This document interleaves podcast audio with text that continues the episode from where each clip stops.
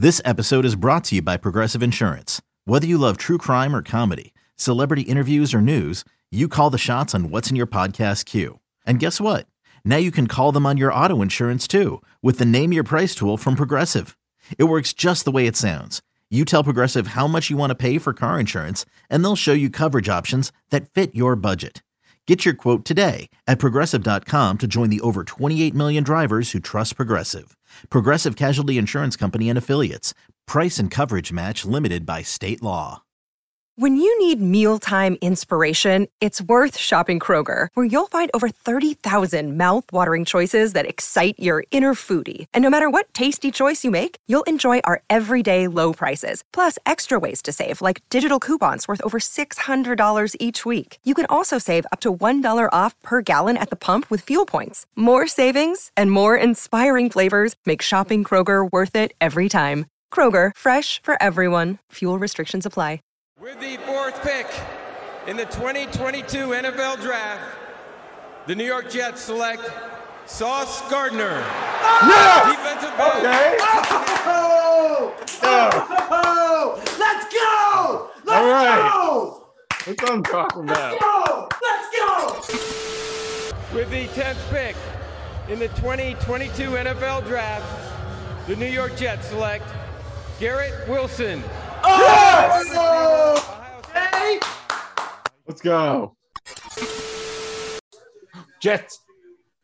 Oh. oh! We What traded happened? up, baby. Let's go, We baby. traded up. Here we Jermaine go. Johnson, baby. Let's go.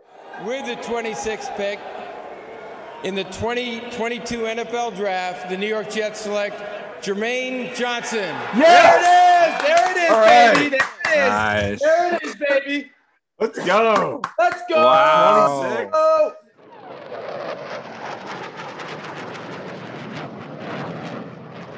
And welcome back to an episode of the Cooler Jets podcast. Where it was Ben Blessington and Michael Nania.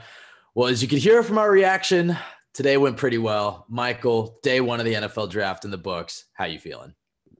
I'm feeling really good. I mean, I don't think anyone could have foreseen this first round going as well as it did. To be able to knock out three needs, get back into the first round, and n- really not pay that high of a price to get back in. Uh, th- this was an amazing first round in, in a lot of different ways, which we'll get into.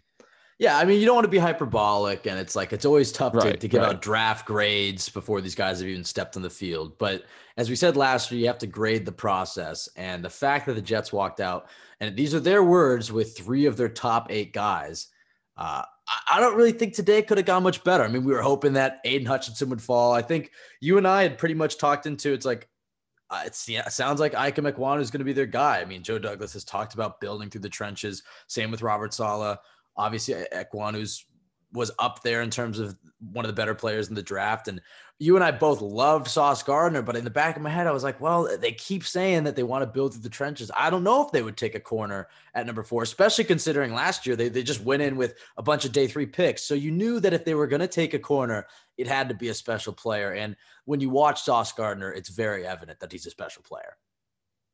Yeah, and I think that was the biggest because I definitely debated between both of those guys. Who would they take if they're both on the board?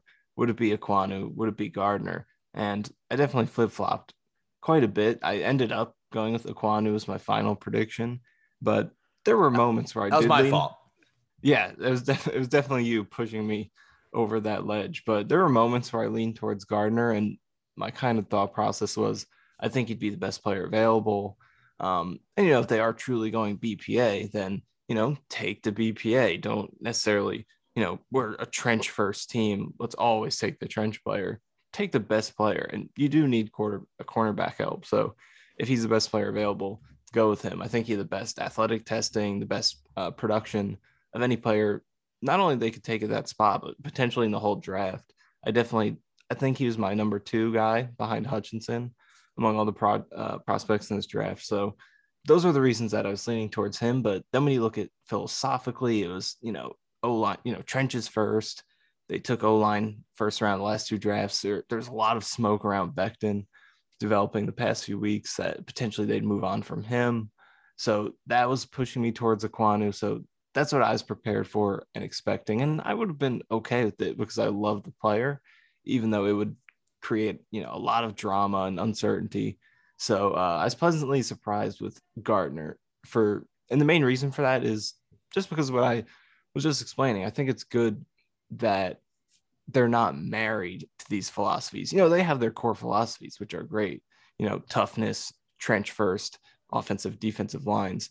It's good to have that identity, but it doesn't mean that you should bypass talent to fulfill that. You know, I think Gardner's clearly the best player available there, in my opinion, and a lot of people's opinions, and clearly theirs as well. So I think it's good that they're willing to do different things and not just stick with that one philosophy when that's what fits the team best in terms Right. of accumulate, accumulating talent.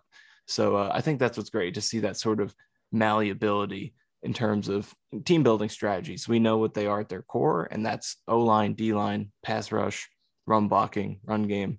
That's their identity, but doesn't mean you have to go out and draft O line first round every single year. So it was good to see that sort of change of pace in terms of team building strategy. Yeah, I mean, obviously they have their mission statement of wanting to build through the trenches, but I don't think they necessarily compromise their principles by taking sauce. Because I even said this to you this week. I mean, out of all these guys, when you listen to them and when you watch them, who's a dog? Who's an alpha? Who do who does it sound like when Joe Douglas says hates to lose more than they love to win? Uh, focus purely on the game. That's his, you know, their sole uh, priority. And so that when they get potentially get that second contract, you know, they're always going to come back to the game. And there were some concerns with, you know, a guy like Kayvon Thibodeaux, who we really wanted to take. But the more I listen to him, the more you can see maybe why teams would have those concerns. It's nothing against him. It's just the philosophy that Joe Douglas and Robert Saleh have tried to put in place is, is they want guys whose number one priority is football, that this is all they care about. And that didn't seem to be the case with Kayvon Thibodeaux, who had, who came out with a Snickers pocket square uh, on draft night, you know? Um, but with Sauce Gardner, you know, we, I said that to you last week. It's like, you know, I would maybe take Sauce Gardner, but I just don't see Joe Douglas taking a corner at four. I'm so glad to be wrong. You and I, we, as you know, are we have the whole, you know, draft recorded, but you and I were both saying, you know, we'd be the most excited for Sauce, but we're prepared for Ekwonu. Uh, when that name was announced, man, I mean, that was, uh, that was some special stuff. And yeah, like you said, I mean, they have their mission statement, but I, I like that Joe Douglas has, has shown that he he's not necessarily you know completely rigid. He's he's able to to be malleable, like you said, and he can be aggressive. I mean, there are a lot of GMs that have their philosophies, and they're more conservative GMs who are always trading back, who are never going after the high price free agents. You know, and I think that was maybe the fear with Douglas after 2020 um, was it's like, okay, so this is going to be a guy who's never going to go out and pay big money in free agents. He's, you know, going to be looking to trade back. He's just not an aggressive GM. And I think you've seen the last two G- uh, two years that he actually is a very aggressive GM, but he's a smart GM. You know, he, he spent a lot of money the last two off seasons, but I don't think he's given out any ridiculous contracts to aging overpriced veterans. And I think in the draft, you've seen him trade up, you know, for guys that he loves. And, um, as I said, these guys haven't hit the field. Who knows how it'll turn out? But if you're great in the process, it's hard not to love what they did. And we haven't even talked about their other two first round picks. Um, but when, when it comes to Sauce Gardner, I mean, uh, like you said, I, I think he was the best player available. He has a super high ceiling. I don't see him being bad. Um, but I also see him having an incredibly high ceiling to be one of, uh, I was going to say, if not, you know what, one of, if not the best corner in the league. And that's not hyperbole. I'm not saying he will be, but he has that type of ceiling. He has that type of potential. I mean, you're talking about a guy, not just his measurables or his film or his analytics. You're talking about a guy who didn't allow a, a single touchdown his entire college career. He's special, man. And, and like you said, yeah, they, they didn't just draft for need. You know, obviously corners a need, but they drafted the best player on their board. They weren't married to, oh, we need to take a trench player. We need to use this asset, you know, in the trenches. They took the best player available. And by the way, corner is a premium position, even if Right. it doesn't necessarily have to be in the scheme.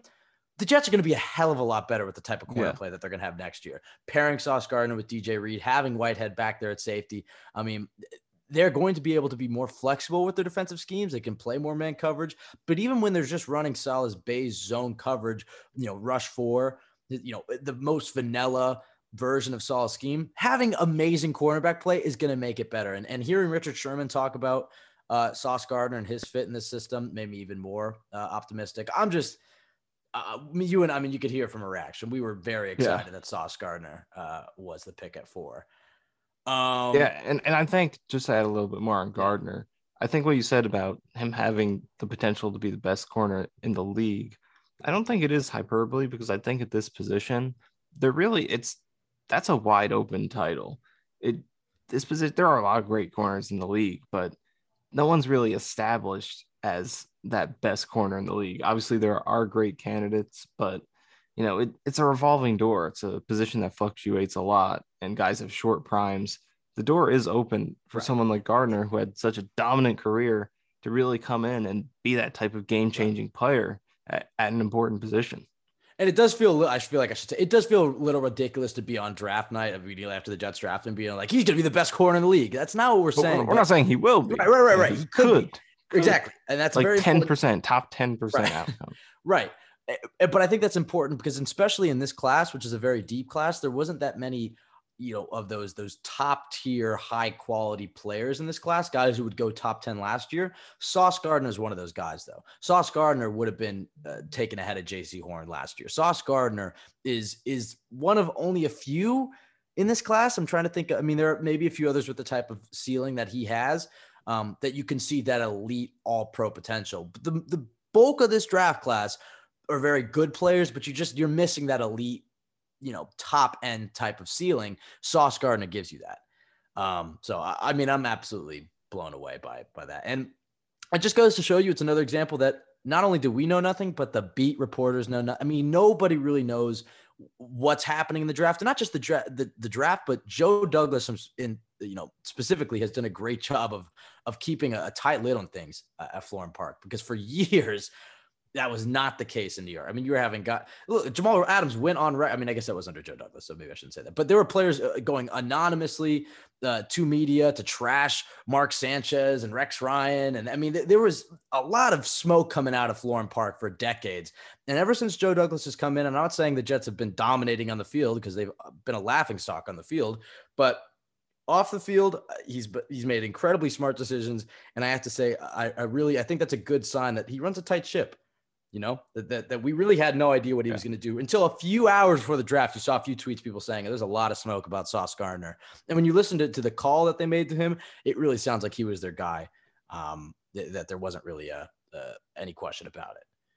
Yeah, Um, in in terms of like the positional value part of it, I th- I think the thing with cornerback in this defense is people kind of exaggerate the lack of importance. And look, I'm a big pass rush first kind of guy. I do believe in general that cornerback is it it definitely takes a backseat to pass rush. But I And think they the got both, of Michael. that gap And they got both. they did do that. They did do that. We're going to talk about that. But um but I think it's like it's not unimportant. It's just slightly less important in this scheme than it might be in the average NFL defense. It's Well, not like it- it doesn't matter.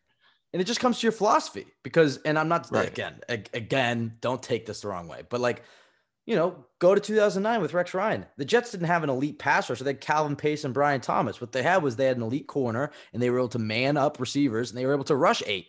And that's not robert saleh's uh, you know uh, mindset or strategy. And sauce gardner won't be Darrelle Revis but if Sauce Gardner is giving you elite cornerback play, it opens up a lot for your defense. It's not it's not like they just took a running back at four. I mean, for most teams, cornerback is one of the free, few premier positions. It's just on this team and what we've been fed the last year, especially with, with the, corners that they trotted out last year. It's that hey, you can get you can survive with with with uh, lackluster cornerbacks.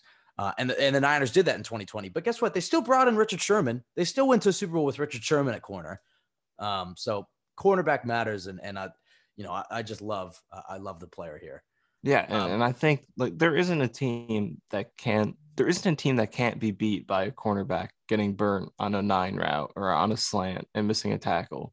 But every single team needs its corners to hold up and can lose if they get beaten. We saw it a lot in the latter half of last season with the Jets' young corners. So it's not even necessarily about you know making a million great plays and press coverage or anything. It's just do your job, don't get burnt. Every single team needs that. And this is a guy who didn't give up a touchdown in three years.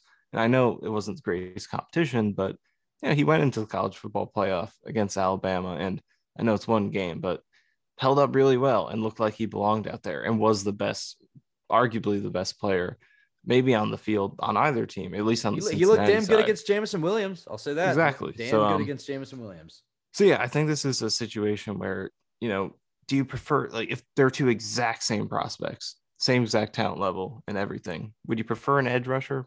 Probably. But when I think the talent with Gardner is, you know, clearly maybe a notch above the other options there, which it seems obvious that they believe that, then it's definitely not a big enough gap in positional value to to pass on that. So I'm really uh, it's, it's, promising to see that they went clearly with their best player available. Um, and, and, it's not like this position wasn't a need, but uh, just to see them go with favorite prospect, we're not just going to force trenches because that's our philosophy. Um, I think it's a, a promising, promising thing to see from them in terms of being open minded. Yeah, and, look, we need to see it on the field. But and I already going into this draft had a lot of faith and faith in Joe Douglas and Robert Saleh, but especially after tonight, just seeing what he did with the board to walk away with three of their top eight. It's it's hard not to have a lot of trust with him. Again, we have to see him. You know, we have to see this team on the field. We have to see the Jets start turning this around and winning games. Um, uh, being offseason champions isn't enough, but hey, the draft is the most important part of the offseason. And these last two drafts in particular were, and look, every draft's important, but these last two drafts in particular um, were some of the most important drafts of my lifetime watching this team um, to pull us out of this decade long nightmare. Um, and so far, so good. You know, I have to say, I mean, I, we'll see. We will see. Um, but I really like what he's done uh, w- with these two picks. And again, like you were saying, with you know, if you have an edge guy and a corner that were similar, like Kayvon's a perfect example. They took him over Kayvon. Kayvon goes to the crosstown rivals. That will be a storyline um, for the next few years.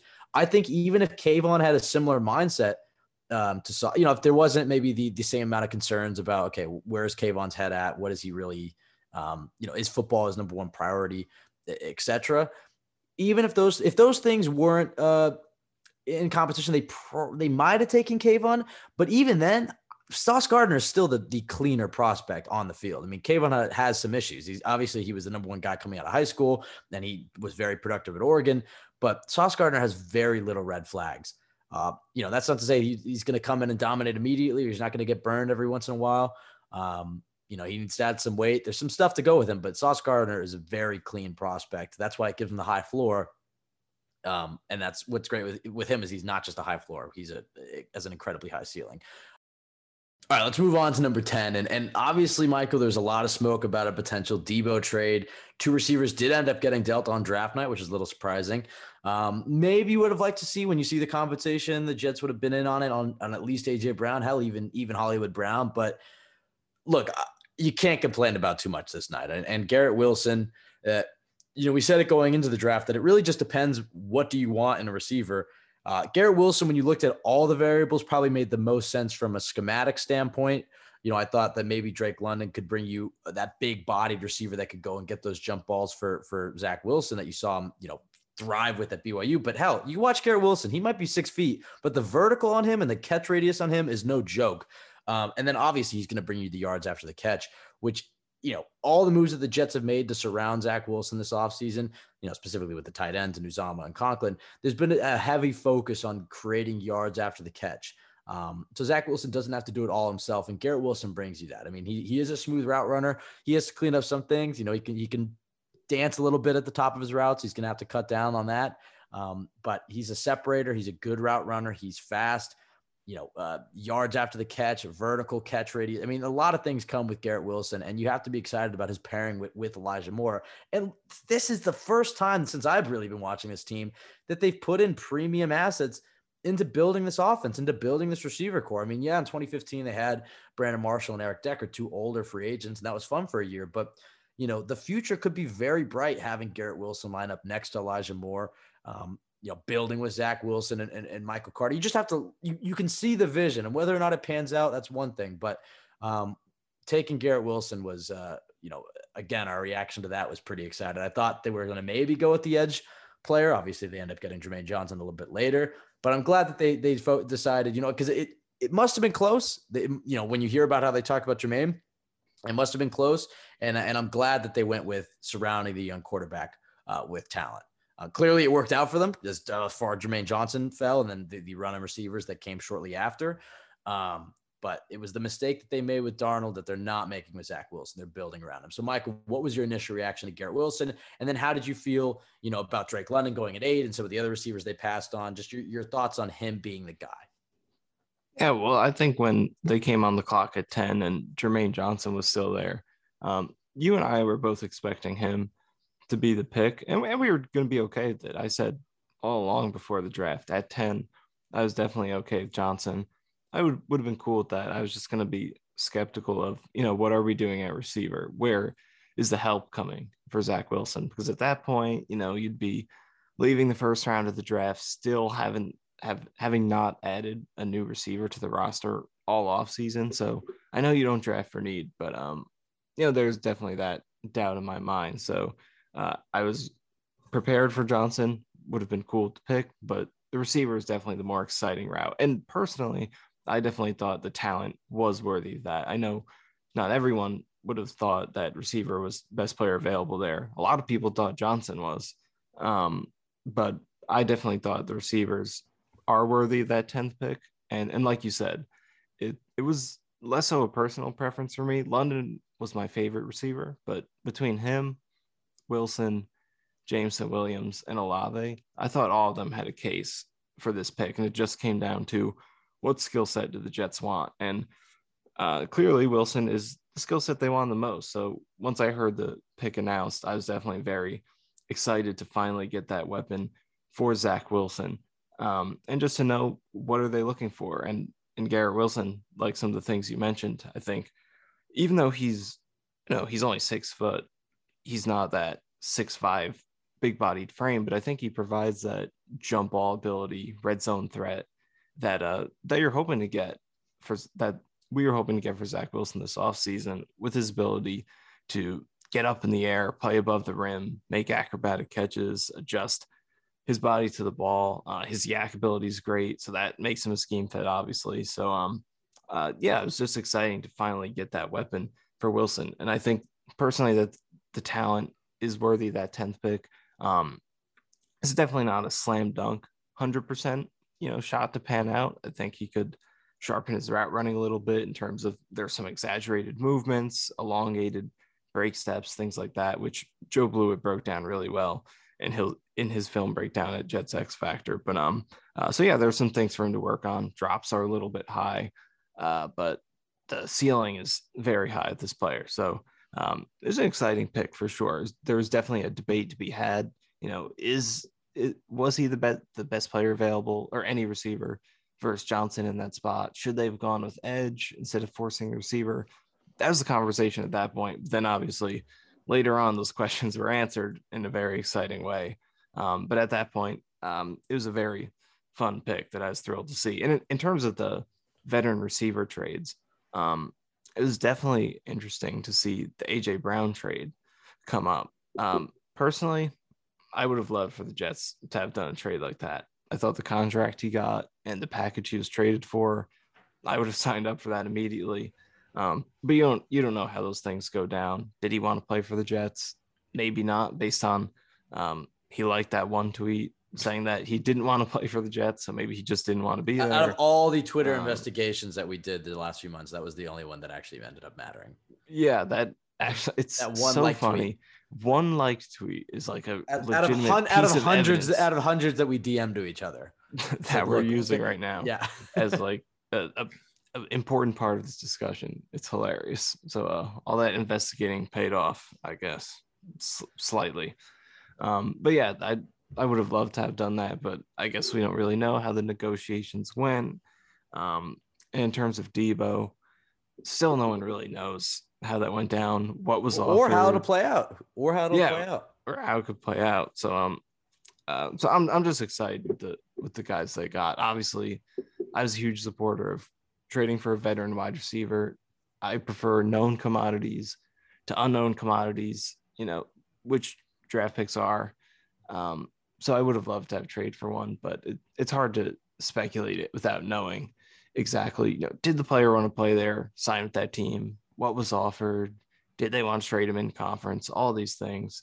Uh, so I'm just happy uh, with the haul that they got, those two top 10 picks. Yeah, I, look, I'm not going to spend time complaining about the Jets not trading for a veteran because, like you said, you don't really know what happened in those discussions, and I'm extremely happy with how everything played out. And look, when it going back to Garrett Wilson, it just really depended, you know, what did the Jet, what were the Jets looking for? And yeah, you know, another thing to consider when it comes to AJ Brown is, you know, the scheme fit. And obviously, look, there is, there's, they run a similar scheme, but you know, when you look at San Francisco, they run with those smaller, speedier uh, receivers who separate. That's not necessarily AJ Brown. Like, look, that's not in my eyes. That's not a reason not to do that trade. But I'm just saying maybe that's another factor, and I think it's a factor as to why Garrett Wilson was the pick over some other receivers. I, I am really curious who they would have gone with if they had the choice between him and London. I think they probably liked both of them. Um, you know, but London was giving you give you size and YAC, but he had some speed issues. He had some injury issues. Wilson was going to give you uh, obviously he was going to give you YAC. He was going to probably give you more athleticism. I think he was the better scheme fit. You know, a guy like Jameson Williams also had injury issues, but he was going to give you elite speed. Uh, and then a guy like Chris Olave was going to give you elite route running. And so I thought he was a bit of a, you know, I, I liked him a lot, but he wasn't going to give you much after the catch. So if you blend all that together, it makes sense why Garrett Wilson was their guy. And for most people, he was the receiver number one. And Daniel Jeremiah, who going forward is the only guy I'm going to listen to when it comes to Right. Jets Mhm. Um, 100%. he had, I mean, he had Sauce Gardner as his number two best player, Garrett Wilson as his number four best player, and Jermaine Johnson's number nine. Very similar to what Joe Douglas's board probably looks like. He compared Garrett Wilson to Stefon Diggs. I mean, to have him as his four best player, uh, reading what he had to say about him, uh, that had me really hyped up. And uh, uh, before we move on to Jermaine Johnson, I think the only concern, and I raised this beforehand, uh, was how does he match up with Elijah Moore? Because there's three things to consider, and we talked about this a lot when you're adding a receiver. It's you know how does he he fit with your quarterback? The only reason that the, the edge that Drake London had was the size because Zach Wilson's a smaller quarterback. You know he has smaller weapons. I think he would benefit from a big receiver. Clearly, with Wilson's athleticism and his jump ball ability, that might not be an issue. But how does he be, uh, mesh with the quarterback? How does he mesh with the scheme? And how does he mesh with the other receivers that you have? Clearly a scheme fit. Uh, I think with the quarterback because of his catch radius and, and his ability to go up and, and look, they were comparing him to Lynn Swann, which I think was a bit ridiculous. But that ability to jump, it, it seems like he was he could just hang in the air for like three seconds at a time. Um, that's that's a special ability that Garrett Wilson has, and I think that that makes him a good fit with Zach Wilson. The only question I kind of had was, what does he bring you that's different than Elijah Moore? Clearly, there is something. Michael, what do you think that is? Yeah, I think I think you really laid it out well. The, his ability in the air is interesting because you look at his vertical jump. Um, you know what he tested in the combine. It's it's not amazing. I think it was. I'm gonna I'm, I'm gonna look it up right now so we have the accurate information. But um, It was like he didn't have he didn't have the best number, but he's somehow able to hang in the air pretty well. And it is kind of an ability that you see sometimes to where you know the leaping doesn't necessarily correlate with what you see when they're playing. Some guys just have that ability to hang, you know, like bring up their legs, stay in the air, and like track the ball really well, get their hands to it. He makes a lot of catches where he's not just high pointing, high pointing the ball, but you know, where he gets up in the air and he'll like catch it behind his Right. head or near his chest. Yeah, his it's not just his his athleticism or his vertical; it's his catch radius. Right. It's just Uh, the, 'cause s- the he- pure he- skill and the catch radius. Right, he had some concentration drops, but he made some incredible catches. You know, a guy who had that type of ability. I'm not comparing it to him, but like Odell Beckham Jr. had that ability to just jump and just Right. hang in the air and make these crazy catches. You know, obviously the famous one, but I think that's a similar type of ability that you're hoping Garrett Wilson can bring. Uh, and I think that's also, you know, we saw Zach Wilson thrive with that bigger body receiver at BY BYU, being able to put it top shelf for Dax Milne and him to go up and get it. I think it'll take some time for him to get that with Garrett Wilson because he's a smaller receiver. He's going to have to get that timing of, oh, okay, even though this guy looks covered, he has the vertical. I can still put it top shelf for him. It'll take some time to time that out. Um, but when they get that going, I think Garrett Wilson really can be that that top shelf guy for him. And not to mention, they have two big bodied receivers in Tyler Conklin and CJ Uzomah, who can hopefully bring some size, um, you know, for Zach Wilson. And I'm gonna deliver. I got the vertical jump, 36 I, was inches. just I was stalling. I was 36 inches. Okay, there we go. 57th percentile for wide receiver. So, you know, slightly above average. But when you watch him, it's like he's making all these acrobatic catches. And I think timing is a big part of it too, because it's great if you could jump high, but you have to have a good feel for when do I need to get up to where I can catch Right. this ball at its apex. You know, that's just a feel thing that you don't always have, no matter how high you can jump. Um, so he makes use of that really well. And it shows up in his contested catch numbers. He caught over 60% of his contested passes last year, uh, which is right up there with Drake London, among the best in the nation and among players in this class. So um, he, he's much better in that area than in drops. He, his drop rate was about average for a college receiver, so he can improve there. Um, the contested catch is fantastic. He definitely, you really see the hands there. He he has good sized hands, nine and seven eighth, uh, nine inches and seven eighths, 82nd percentile for a receiver. So really big hands relative uh, to his size at just under six feet.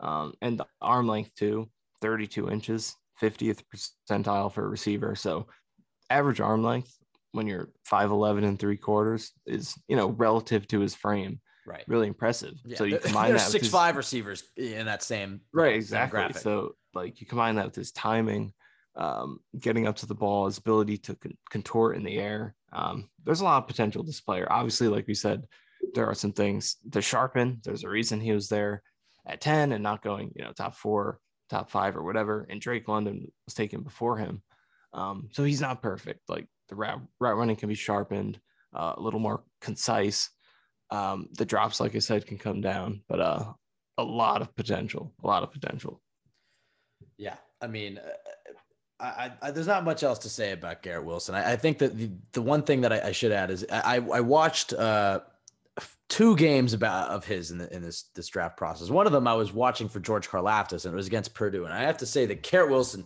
I mean, that was one of his better games. He had like four touchdowns. He was just popping off the screen, and I think his yards after catch really did surprise me because he's not the biggest guy. I heard a yawn. I know it's I know it's one in the morning. Michael, hang with. I hope I hope that didn't come through. But uh, oh, is- it did. It did. It's it's I don't blame seventeen in the morning, but we're, Oh, we're, we're- putting we in the have- work right here. We have at least another 40 minutes in us because we got Jermaine Johnson to talk about, and then we got day two targets. Um, but just to wrap it up on Garrett Wilson, I think his his yards after the catch uh, was kind of surprising to me because, like you said, he's not, you know, he's fast, but he's not uh, Tyreek Hill fast, and then he's not big. You know, that was with Drake London. A lot of his yards after catch was yards after contact. You know, guys are just falling off of him. But when you talk about his natural feel for the game, when it comes for his timing of, of jump balls and stuff, it translates to, to how he runs after the catch. I thought his vision and his his his shiftiness jumped off the page to me. Um, and I, I just I, I'm really excited to see this player with Elijah Moore, how they pair him up. Um, but yeah, I mean, when they go 12 personnel and they have Wilson, Moore, Conklin, Uzomah, that offensive line with Michael Carter in the backfield, you know, Zach Wilson's going to be running out of excuses. Um, so I'm excited to see Zach Wilson, you know, second year in the system with a lot more help. Booth, you know, Booth LaFleur part two.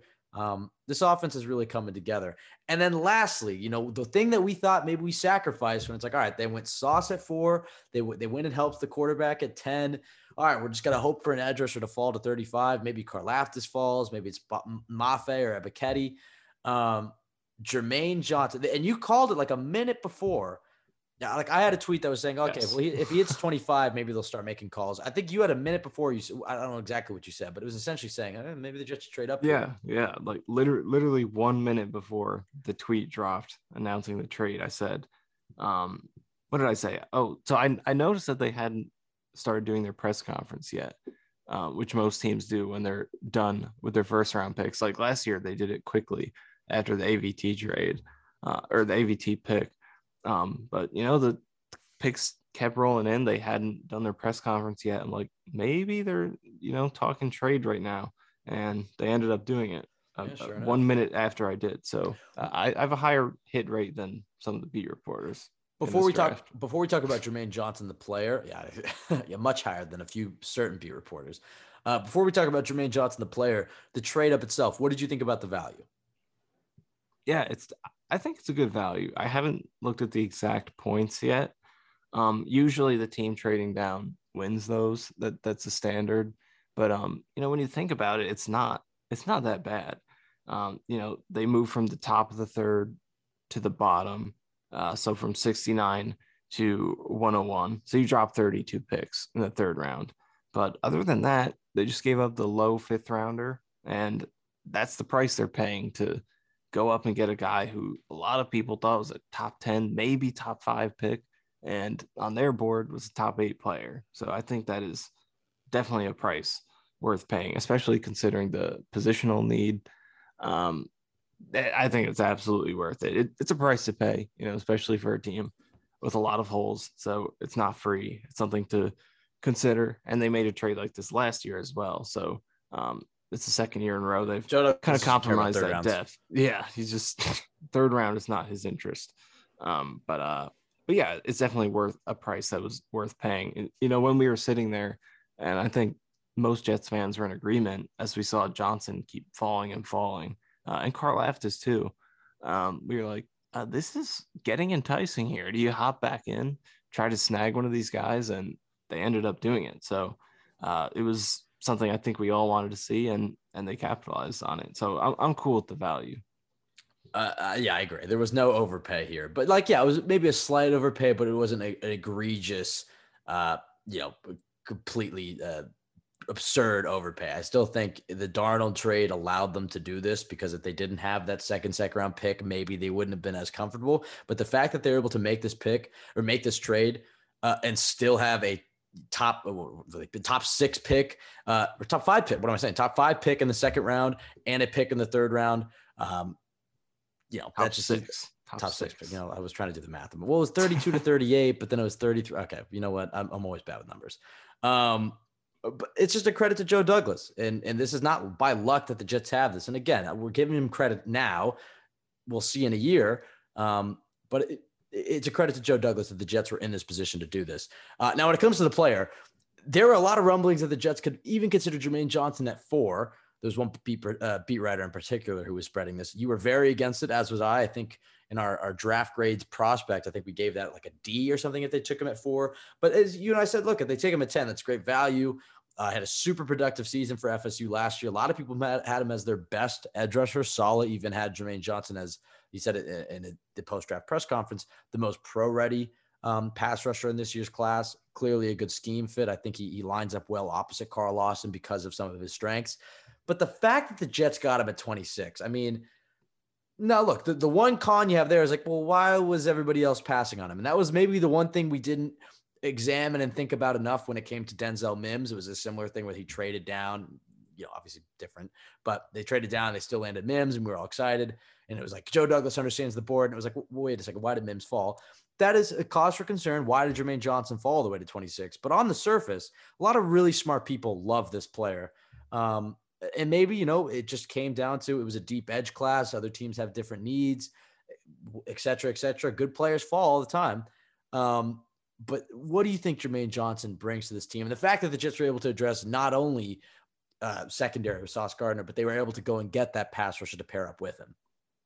Yeah well look to start to start with the positives I think there are some good floor traits here. I think you're getting good run defense for sure. I think um, and, and that was something important for this team. You know, they're very bad at stopping the run last year. And look at the guys they have in their D line a lot of pass rush talent, a lot of explosion and athleticism. And not that Johnson doesn't have that. Um, but, you know, you look at Carl Lawson, John Franklin Myers, great pass rushers. Run defense, not entirely their thing, at least when JFM is at D tackle. But even Lawson on the edge, you know, fantastic pass rusher, only like an average run defender but Jermaine Johnson can come in, and I think this is the type of player they needed uh, in their new edge rushers, a guy who can not only bring the pass rush but can be a three down player who can trust to stop the run as well. Um, he brings that, you know, his ability to set the edge, use his length to keep guys off him, have that extension, plays the run really well. Um, so I think that is a good floor raiser. Um, and being at his advanced stage, which I, have been critical of. I mean, I make jokes with you all the time about his age, um, but it, that is a good, you know, it it helps your floor. I think guys don't go as high when they're older because you want potential, and it does hurt a little bit. But uh, in terms of floor, being able to help right away, I think age is a plus in terms of that. Um, and then pass rushing, I think motor you're definitely getting. You know, he didn't have he got a lot of those sacks last year from being able to chase plays down, stick with plays, which again is you know sort of a ceiling capper. Doesn't necessarily mean uh, he'll be a mega star, but it's important. And uh, you know, low first round, I think that's a, a good thing to have, and especially when he's playing with the guys he's going to be playing with, there will be opportunities to clean things up. And the athleticism gives him great potential. The speed, the explosion, very high. Uh, relative athletic score player, 40 times great. Um, and the pass rushing potential is there. But um, as Joe Blewett broke down really well in his film breakdown, um, there are a lot of technical things pass rushing wise he could work on in terms of having a plan, um, just his leverage that he plays with, uh, and things like that. And that's why his pass rush win rate and his advanced metrics weren't very good. Um, not he wasn't really even close to guys like Thibodeaux and Hutchinson. Um, so there is a, a floor, uh, there is a low pass rush floor, I think, but there's definitely a high ceiling as well with the athleticism and and the flashes of greatness that he showed. So uh, ultimately, I think he's a great fit and offers a lot of potential and a good floor through his run defense and his uh, motor as a pass rusher. But uh, we'll see if he could develop enough um, as a as a pass rusher technically to fulfill the potential that comes with his, his athleticism. Yeah, and look, like he, he was a, a, bit of a late bloomer, and you were mentioning that he didn't have necessarily have the same numbers of, of Hutchinson and Thibodeaux. I think the one thing to remember, and it's not the end all be all, because a lot of that is just, you know, did you win your one on one rep? But he was playing on an awful Florida State defense and an awful Florida State team, and he still put up 12 sacks and 71 tackles. I mean, he was a guy that offenses really, he was the only guy in Florida State that offenses had to pay attention to, uh, and he still dominated. And he dominated the ACC this year. Um, and he made Ikem Ekwonu look silly at times when he played him. Um, so I think that was, you know, obviously tremendous value for the Jets. I think he's a great scheme fit. Um, you know, is he going to be Myles Garrett or Nick Bosa? Maybe not, but I think this is a, a very good football player that the Jets added. And the, the one comparison that I that I when I was watching the draft that I heard that I really liked for him, not necessarily as a as a exactly as a player, but it was like a Matt Judon, just a guy who just never stops coming, uh, a, a pro's pro, a guy who can be in the league a long time, and a guy who can who can get you double digit sacks. Um, so I'm I'm really excited about about Jermaine Johnson. The other thing that, that has me hyped up about him is that other NFL defensive ends really like his game, like Chandler Jones really likes watching Jermaine Johnson, uh, and that gives me uh, optimism because clearly they know more than I do um, when it comes to you know defensive end technique. Um, but there were obviously some cons that come with Jermaine Johnson's game, but the fact that they got him at 26, I mean, he was by far and away the best player available uh, on everybody's boards. Uh, I think when you think about this Jets defense, I mean, obviously it was terrible last year, but the fact that they're going to be bringing back Carl Lawson, and they added DJ Reed in free agency, bringing in Jermaine Johnson and Sauce Gardner, presumably some of the other guys will get better uh, a second year in the system. I think this defense can take a huge leap under Robert Saleh, and they have two picks tonight. I guess this comes out tomorrow morning. Uh, they have two picks tonight, and one of them, at least, at least one of them, could add to it again. Let's take a look, Michael, at days at day two and rounds two and three. The Jets picking sixth, uh, five teams ahead of them. I think the, the obvious guy in everybody's mind uh, is Nakobe Dean. I mean, that's the guy that when you watch him, it's it's hard to take your eyes off of him. He was arguably the best player on that Georgia defense. That doesn't mean he's necessarily going to be the best pro, but when you watch him, he was flying around the football, and you can see how he could be a good fit in this defense, even if he's a little undersized.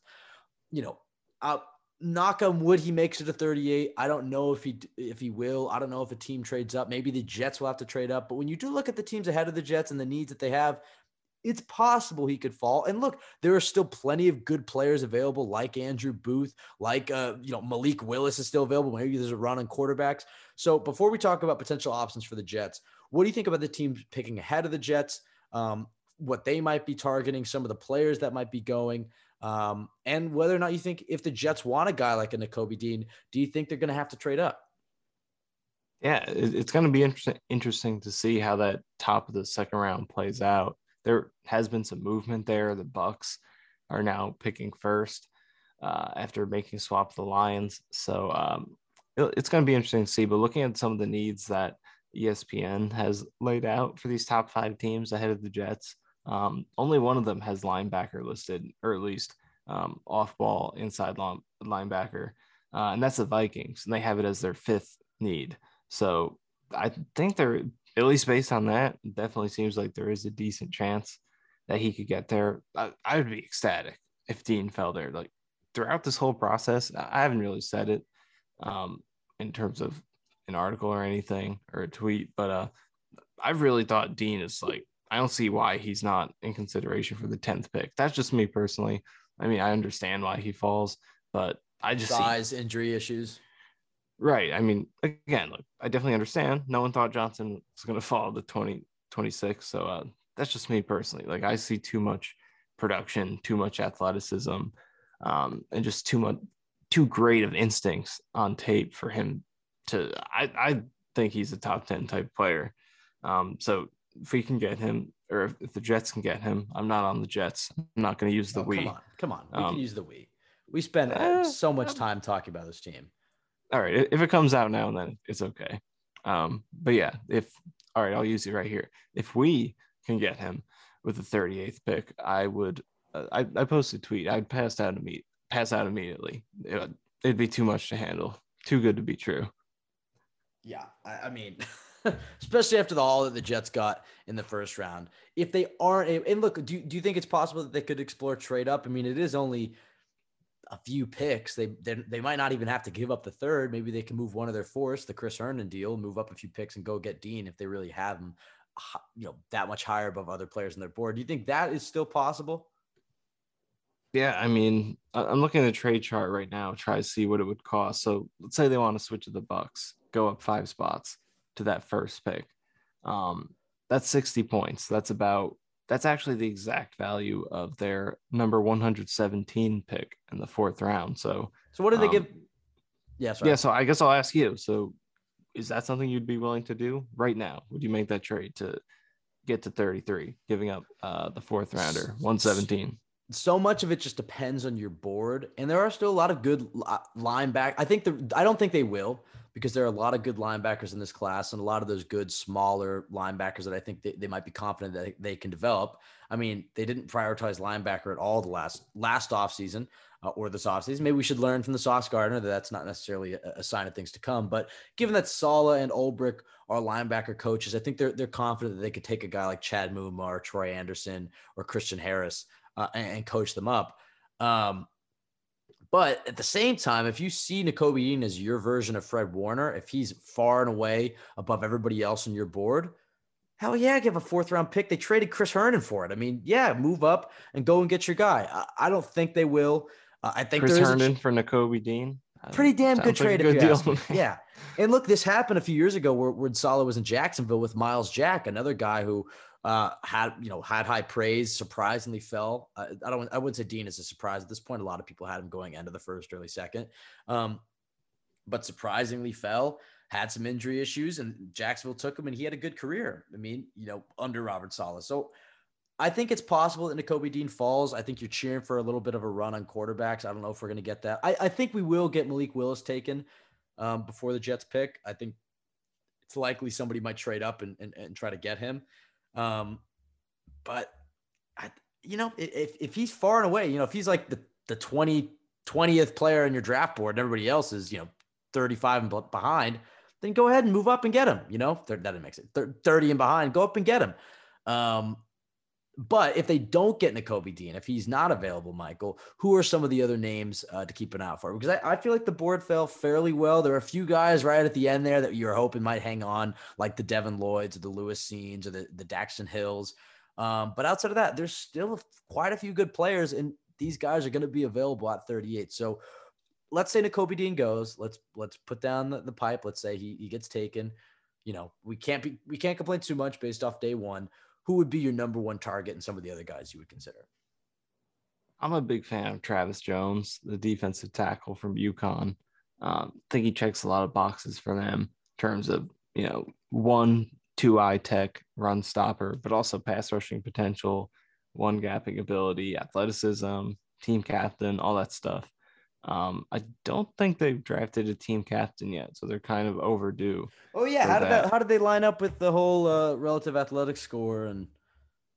did- yeah, it's- they definitely kind of bucked the trends a little bit because well, Gardner was hard because he didn't actually have an RAS. I think he would have ranked really high based Yeah. on his 40 time and size. So I guess we can consider him. Wh- wh- why probably didn't he have easy a, why didn't he have an RAS? He didn't Uh, test. he only did the 40. He didn't do anything else. So um, but he probably would have scored highly. So I guess he lines up. Um, Wilson was the interesting one though because his RAS actually wasn't that great. It was only like 7.8 because he didn't do good. Um, you know, he's a little bit smaller. He didn't do great in the 20 yard shuttle. Um, like I said, vertical jump wasn't amazing. Um, 40 times is So- great. So, strange when you watch him Um, because you would. yeah, like, it doesn't- Those, totally line up, but I guess it's just the coordination, the timing, and the, the skill, the maximization of what he does have. Um, so yeah, that was a little bit. He was the he's the lowest RAS player they've drafted in the first three rounds so far. Um, Jared Douglas's first three drafts. So that that was another reason I wasn't expecting it too much that because his athleticism is a little bit lower than what they've targeted in early picks so far, but uh, but they did go with him. So uh, Johnson definitely has the athleticism, uh, so he matched that. Uh, but they haven't drafted a captain yet, so I could see them taking a couple of those next couple days. Um, but yeah, Travis Jones. Uh, I think defensive tackle is definitely a position to look at. Perrion Winfrey, Phidarian Mathis, Logan Hall, uh, safety. I think there are three positions really: linebacker, safety, D tackle are the top needs right now. Because uh, you look at this deal, uh, the edge position, you know, filled out now. Corners looking great. Um, they could still use that, you know, one technique run stopping D, uh, D tackle, linebacker.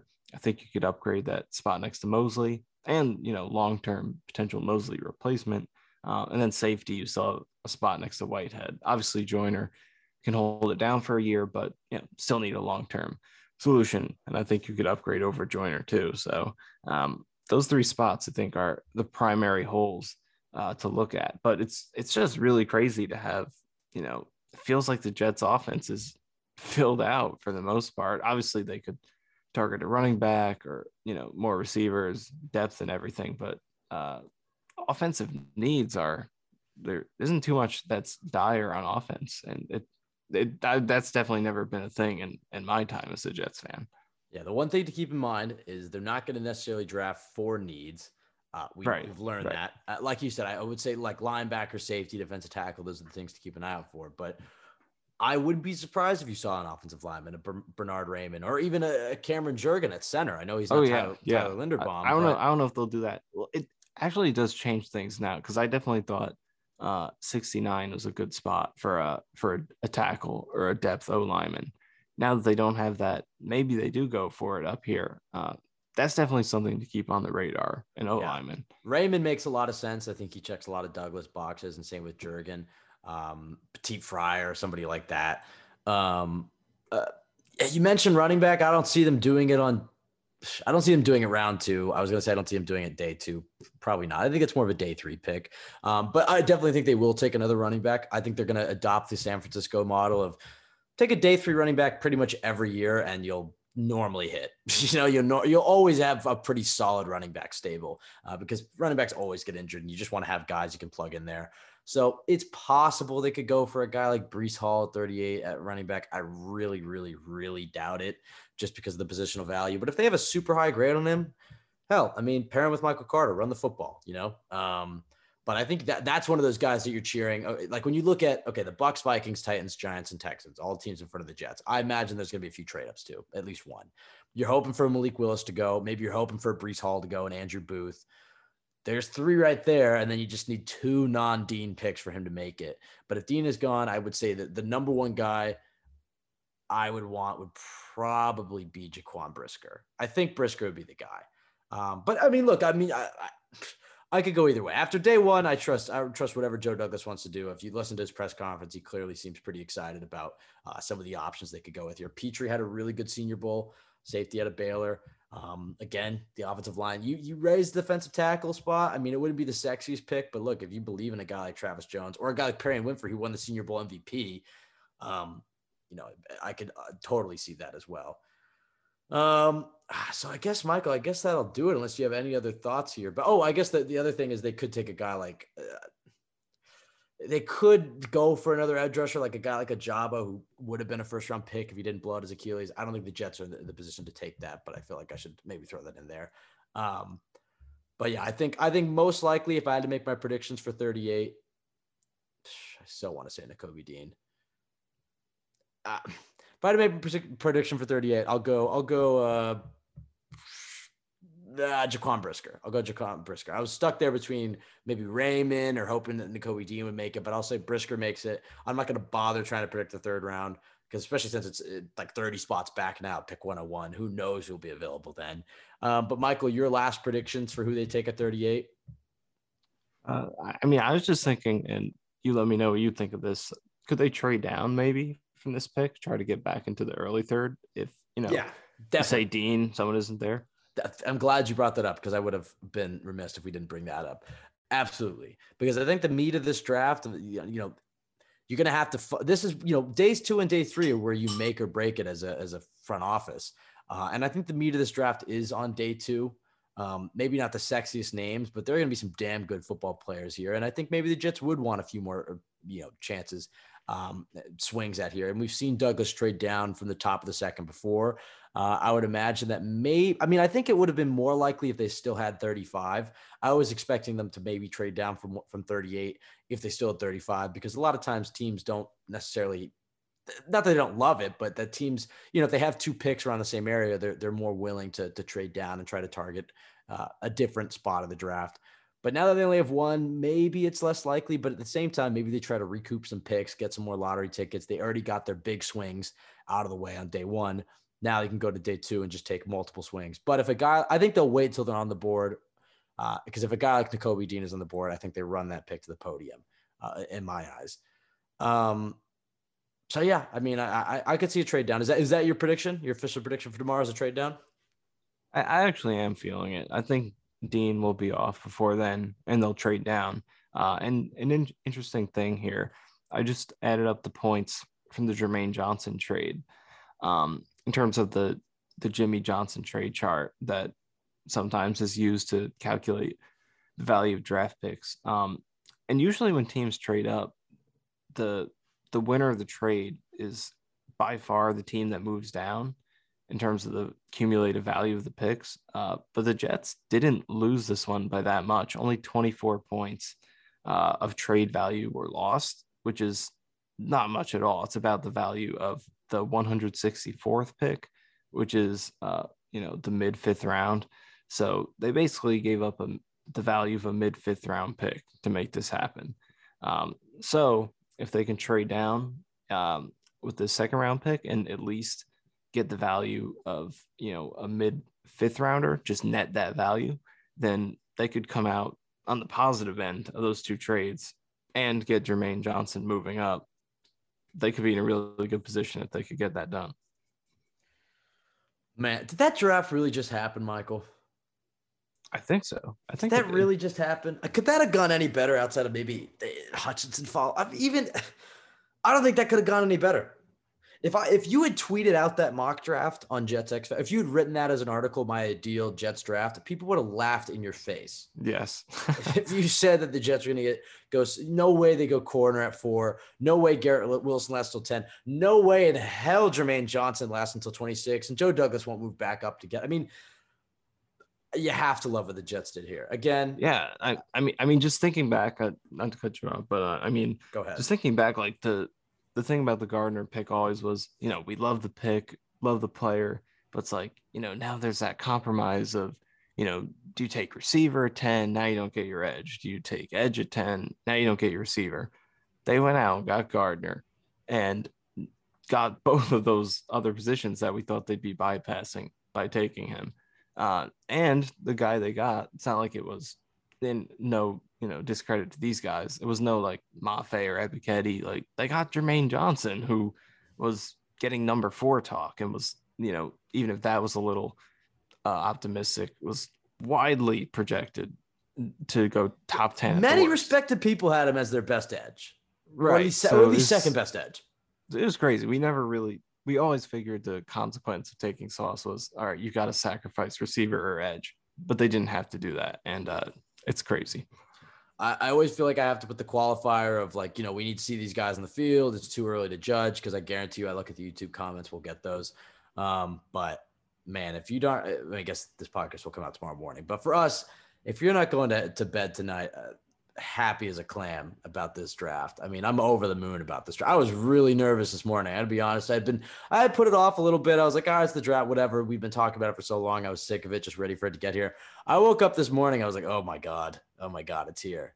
Um, and I don't think it could have gone too much better, at least on paper. We'll see again. Here's that qualifier again. But man, I'm I'm over the moon, Michael. I'm I'm so excited. I know I know you need to get to bed. We have a lot more podcasting to do because this is going to come out. It'll be Friday morning by the time you guys are listening to this.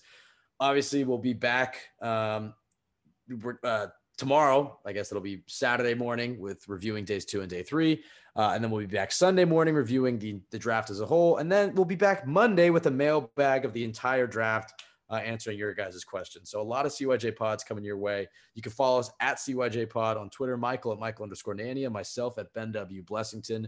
Go to jetsxfactor.com for the best place to go for Jets content. Definitely going to, want to check that out for the next few days. A lot of good uh, draft content coming your way. Um, but yeah, everybody, thank you for listening. Uh, you have to be happy the direction the Jets are heading in, but two more days of the draft left. This is where this is where general general managers and, and scouting departments uh, make their money. So let's just hope for uh, for as good. I don't think you're going to be able to top day one, but I just uh, continue the trend of day one for days two and day three. We'll be back tomorrow. Thanks for listening. Go Jets.